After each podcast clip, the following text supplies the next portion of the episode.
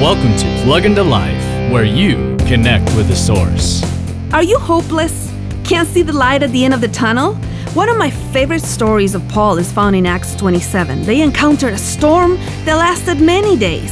In verse 20, Luke says, From then on, all hope of our being saved was gradually abandoned. Are you in that place where you abandon hope? In the darkest time, God sends his message of hope like he did with Paul. They ended up in a shipwreck, but their lives were not lost. Did you know that all who believe in Jesus will have eternal life? So even if you find yourself in a storm in this life, you already know the end of the story. Hope is a person, and his name is Jesus. Never lose hope. Woohoo! For more insights and resources, plug into Jesus101.tv. That's Jesus101.tv.